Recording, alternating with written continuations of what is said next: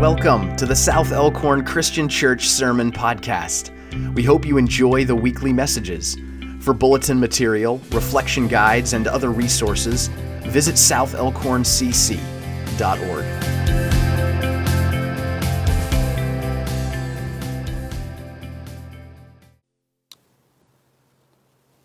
Well, I want to thank you for those of you who have uh, already reached out and uh, shared with me that you're praying for me and lifting me up. I am so grateful to be in a community of faith that prays for one another, that loves one another, that is willing to enter into courageous conversation together and talk about what really matters in real life. I am grateful for you. Uh, for those of you who might just be tuning in, or for those of you who are listening to this message on the podcast following, uh, following this morning's worship service, I want to mention again, I just want to name again that the scripture story I'm about to read depicts death by suicide, and the, and the message that God has laid on my heart is one that engages the messy, complex, difficult, tragic reality of suicide that has, if we're honest, I suspect, impacted all of us in some way, shape, or form. I also want to mention this morning that, um, again, that if you experience big emotions and want to talk following the service, that Felito Alderondo, elder professional psychologist, will be here, uh, and I'll make myself available to chat with you and would welcome you reaching out at any time to process what you hear and um, continue this courageous conversation past uh, this moment of monologue where I'm the only one speaking. And also want to name that um, if you are in a place of deep crisis, if you're concerned about yourself or about a loved one, uh, someone you know, I also want to lift up for you uh, a crisis hotline. Uh, there's uh, this hotline is um, uh, in the video description for those of you who are tuning in by live stream, and I want to share it with you for those of you who may, may need to know this number. It's 1 800 273 TALK, 1 800 273 8255. There are trained professionals who want to listen and want to help resource you and be a help to you. So if you are in crisis, do want you to know that there is help available. I also want you to know this morning that I think we are missing a resurrection story.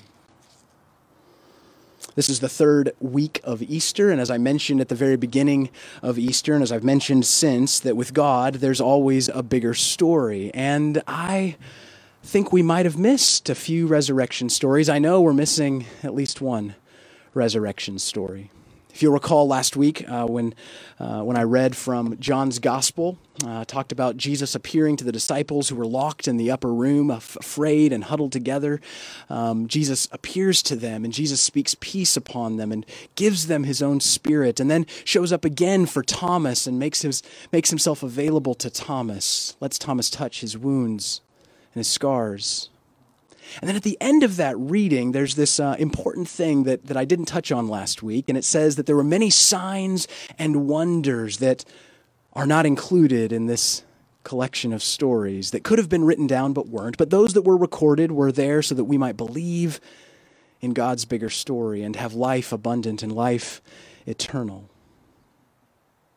I like to imagine that the risen Christ who showed up for Thomas may have also shown up for each of the disciples.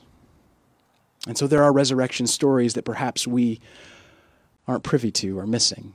But there's one resurrection story that I am convinced is missing, and that I'm convinced it's the job of the church to tell and to bear witness to and to trust as part of God's bigger story. So I want to invite you into the Gospel of Matthew, Matthew chapter 26. We'll be reading Matthew 26, 69 through Matthew 27, verse 5. And I want to point out that uh, there's some context here that matters. And part of this story you may be aware of, the story of Peter. And part of this story you may not be aware of, the story of Judas. I want to invite you into this story, trusting the deeper way of Christ's love and the message that the Spirit has for us this morning. By way of context, you need to know that as we step into this story, that, that just before this story, Jesus is on trial with the high priest. And just before Jesus is on trial with the high priest, he's arrested in the Garden of Gethsemane. And just before he's arrested in the Garden of Gethsemane, he's praying with his disciples in the garden. And there, the disciples do what the disciples continuously do throughout the gospel accounts they fall asleep. They don't quite get it, they don't quite understand, they don't do what they need to do given who Jesus is and what it means for him to be the Christ. They fall asleep on the job. And before that moment, Jesus is with the disciples in the upper room. And in that place, Jesus is gathered not with some of the disciples, but with all of his closest disciples, including Judas, including Peter. In fact, in, in Matthew's account, we read that, that Jesus says, The one who will dip his hand in my cup, who shares my cup, who is sitting next to me, is the one who will betray me. In other words, Jesus sat down next to Judas. And there in the upper room, Jesus also also deals with the fact that Peter denies that he'll deny Jesus. There in the upper room, Jesus is gathered with his betrayer and his denier and all the disciples who will abandon him and who consistently don't get it. He's gathered with all of them and he gives them himself. This is my body, broken for you. This is my blood in the new covenant. These emblems represent what I'm all about, and they include you. Indeed, in, uh, in John's gospel in the upper room, we read that Jesus loved his disciples till the end. He loved them thoroughly. And what do we read that Jesus does? He gets on his hands and knees and he washes the feet of his disciples, all of them Peter and Judas. Want to invite you to lean into the deeper way of Christ's love as we read this difficult and hard text from the Gospel of Matthew. I invite you to follow along with your hearts and your minds as I read. Now, Peter was sitting outside in the courtyard. Peter had followed along from a distance as Jesus was on trial before the high priest. He f- was sitting outside in the courtyard. A servant girl came to him and said, You also were with Jesus the Galilean. But he denied it before all of them, saying, I don't know what you're talking about. So he went out to the porch, maybe to get away from this accusation and the shame he was beginning to feel. And another servant girl saw him, and she said to the bystanders, long, loud enough that Peter could, and everyone could hear her, "This man was with Judas of Na- Jesus of Nazareth." Again, Peter denied it, only this time with an oath, explicitly betraying the teaching of Jesus earlier in Matthew not to swear by oaths. And he said, I do not know the man. After a little while, the bystanders came up and said to Peter, Certainly you are also one of them, for your accent betrays you. You must be one of those guys with Jesus and his movement, those Galileans, those people who aren't from the city. We can tell by your accent. Then, again betraying the very teaching of Jesus, he began to curse, and again he swore an oath I do not know the man. At that moment, the cock crowed. Then Peter remembered what Jesus had said Before the cock crows, you will deny me three times. And he went out and he wept bitterly. When morning came, all the chief priests and the elders of the people conferred together against Jesus in order to bring about his death. They bound him, led him away, and handed him over to Pilate, the governor. When Judas, his betrayer, saw that Jesus was condemned, he repented. He repented and brought back the 30 pieces of silver to the chief priests and the elders. He said, I have sinned. I have sinned by betraying innocent blood. But they said, What is that to us? See to it yourself. In other words, you fulfilled your purpose to us. You were but a tool in our plan. We have no more need of you. Go deal with it yourself. Throwing down the pieces of silver in the temple, he departed, I imagine, in great mental anguish and emotional pain. And he went out and hanged himself. As hard as it is for me to say it, and as tragic as this story is, I trust Christ's deeper way of love when I share with you the Word of God for the people of God. Thanks be to God. Well, perhaps you know the story of Peter. Perhaps you know that Peter, who was outside weeping bitterly, feeling alone and such great shame, perhaps you know that wasn't the end of his story. Perhaps you know that not only would Christ appear to the disciples in the upper room, as we read in, in John's gospel, but also there's this curious resurrection account that happens at the end of John's gospel. This moment when, when Jesus is on, when the risen Christ is on this broken record, this curious moment. You see, what happens is the, the disciples are all out fishing, and a figure appears on the beach, and they figure out that it's Jesus, the risen Christ, and they, they come ashore quickly, and Jesus has prepared a fire that they might bring in their catch and enjoy a nice fish breakfast on the beach in the morning. And then there's this personal exchange between Jesus and Peter, the risen Christ, and the denier. And Jesus says, Peter, do you love me? And Peter says, Of course I do. In a way that I never knew how before, now that you are the risen Christ, that you've appeared to me, I can imagine in Peter's heart, Oh, I do, and I do in a new and amazing and beautiful way. Of course I love you. And curiously, Jesus says, Feed my lambs. And we might expect the, the story to end there, but it doesn't. And Jesus says again, Peter, do you love me? And I can sense Peter's perhaps annoyance. Well, I, did you not hear what I just said? Yeah, of course I love you, Jesus. I, I yes. And Jesus says, Tend my lambs. And then a third time, Jesus says, Peter, do you love me? And at this point, Jesus is like, listen, I know you're the risen Christ, but this is getting annoying. I've said this once before. I'll say, yeah, of course, I love you. Did you not hear me before? And Jesus says, feed my sheep. And perhaps at that moment, in the same way that when the cock crowed, Peter realized that something of great significance had happened that connected to the story of Jesus. Perhaps in that moment, he realized that um, something of great significance had happened that connected to the story of Jesus, that the risen Christ was restoring him, a threefold restoration for the threefold denial and betrayal. And that the same risen Christ not only restored him and whatever shame and regret and remorse he was feeling, but also gave him a purpose. Feed my sheep, tend my sheep tend my lambs, feed my lambs. These are all invitations to be the leader who Jesus had called him to be, who Jesus had believed him to be, who Jesus had empowered and equipped him to be. Despite all of his failings and failures, mistakes and mess ups, Jesus restored him not only emotionally and spiritually, but to the very calling that Christ had for him, gave him purpose. And Peter's story would unfold as an influential leader in the life of the early church. Perhaps you knew that story about Peter. Maybe you didn't know the story of Judas, or what I believe is the resurrection that story that didn't happen, that could have happened, that would have happened and that it's the job of the church to proclaim and testify to. You see, if we pay attention to who Jesus is throughout the gospel accounts, if we pay attention to who Jesus is in the upper room, if we pay attention to the risen Christ and the way that he returned to his disciples, not to shame them and scorn them and condemn them, but instead to love them and forgive them and offer them mercy and God's bigger story, there's a new chapter. You're here with a purpose and a mission.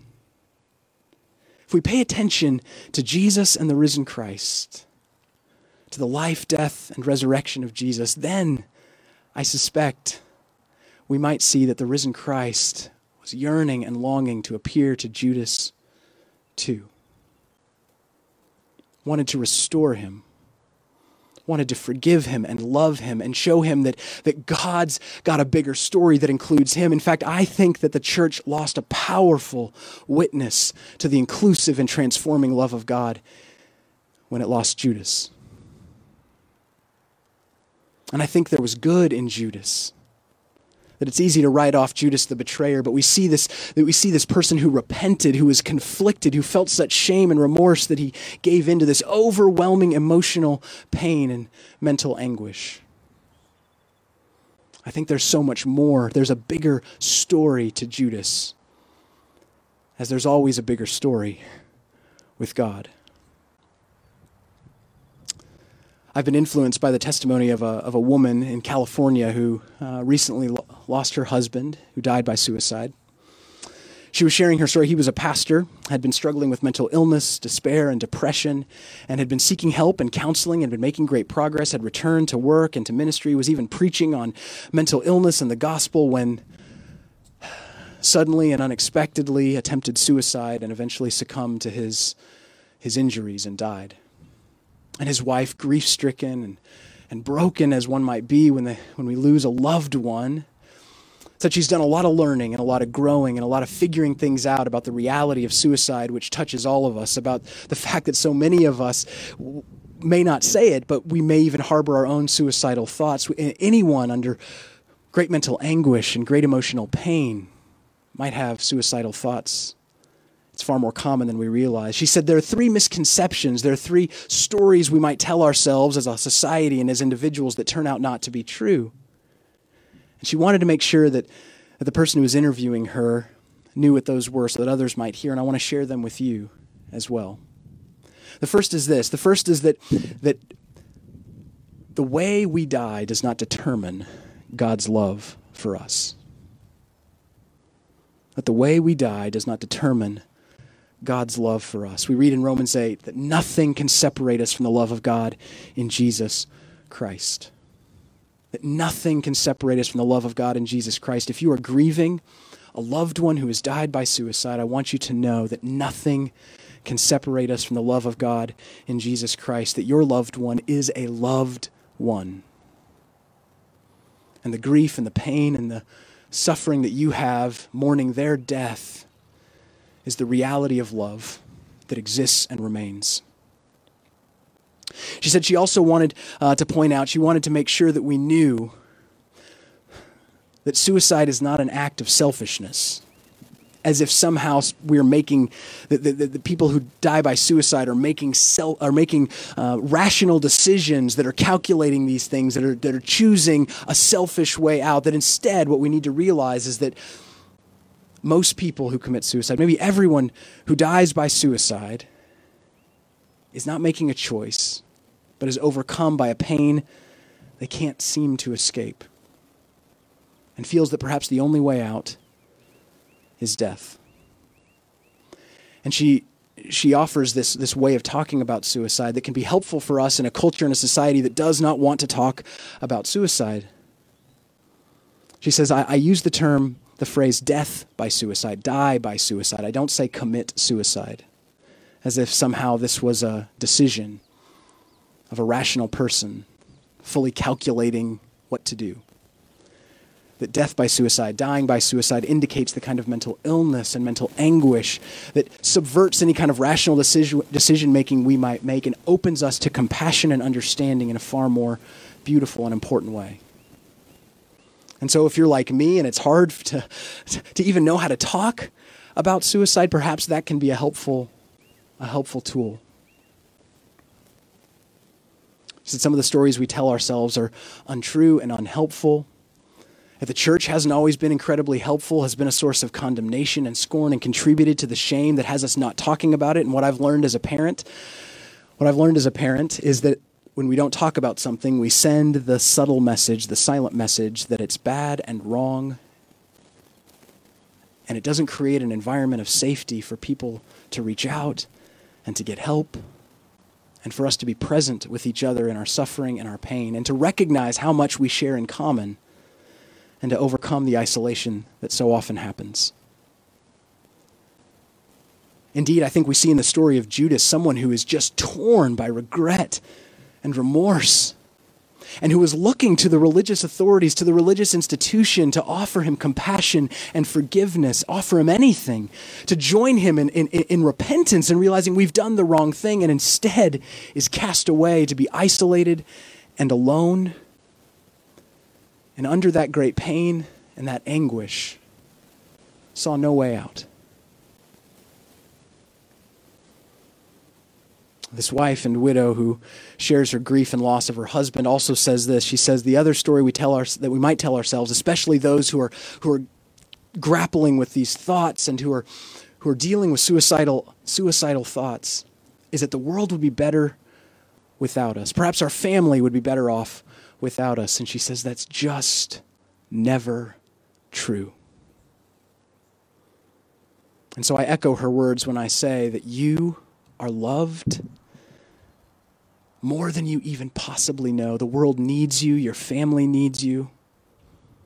The church needs you, and God wants to tell a bigger and more beautiful story on the other side of the pain that you are carrying, the very real and very hard pain that you are carrying. It is never true that the world is better off. I don't think the early church was better off because we lost Judas. I think we lost one of the most powerful, powerful testimonies to God's inclusive, inclusive, and transforming love. Indeed, we have a glimpse of the stories that might have been able to be told through Judas's transformation if we remember the Apostle Paul. Do you remember Paul? The one who was persecuting and hunting down Christians, who had an experience with the risen Christ on the road to Damascus, who was transformed and became one of the most influential missionaries of the early church, who brought the good news of God and Jesus Christ all throughout the Mediterranean, and who spread the gospel in powerful and transforming ways. Imagine, would you? the leadership and testimony of Judas, the transformed one. The one who had betrayed Jesus and who Jesus loved anyway. Imagine the bigger story that God wanted to tell through Judas. The world is never better off without us. Because with God, there's always a bigger story. And so perhaps today is an important day for you if you're struggling with thoughts, with ideas.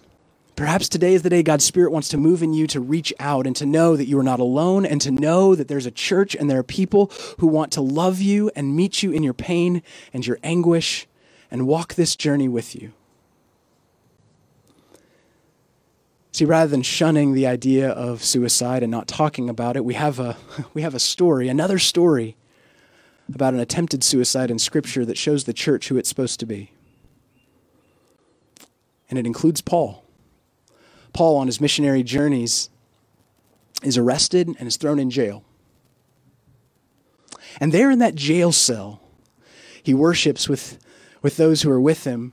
And in praising God the whole night, uh, suddenly a, an earthquake occurs and throws open the jail doors and the prisoners escape and flee, and the, the jailer comes back and realizes that everyone has escaped and that this is going to be on him and feels such shame and regret and remorse and sorrow, just can't see any way forward and prepares to fall on his sword when from the jail cell comes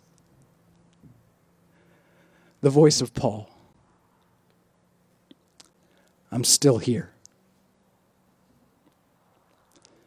Don't do it. I'm with you. That's the church. That's who we're called to be. To not be afraid of the hard conversations and the difficulties, to not be afraid of talking about suicide. Talking about suicide does not increase the likelihood of suicide taking place. But instead, with courageous conversation, trusting the deeper way of Christ's love to be there for each other and to respond in love and understanding, to put aside judgment and to see the complexity of hardship and difficulty that we are facing together more than we realize or know.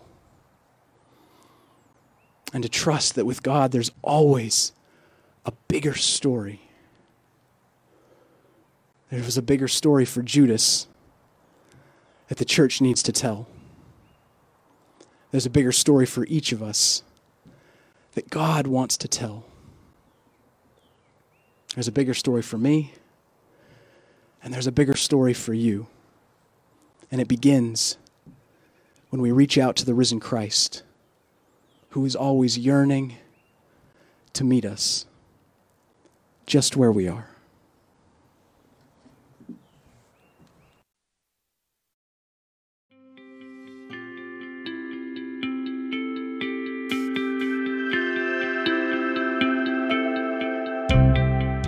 Thanks for listening to the message this week.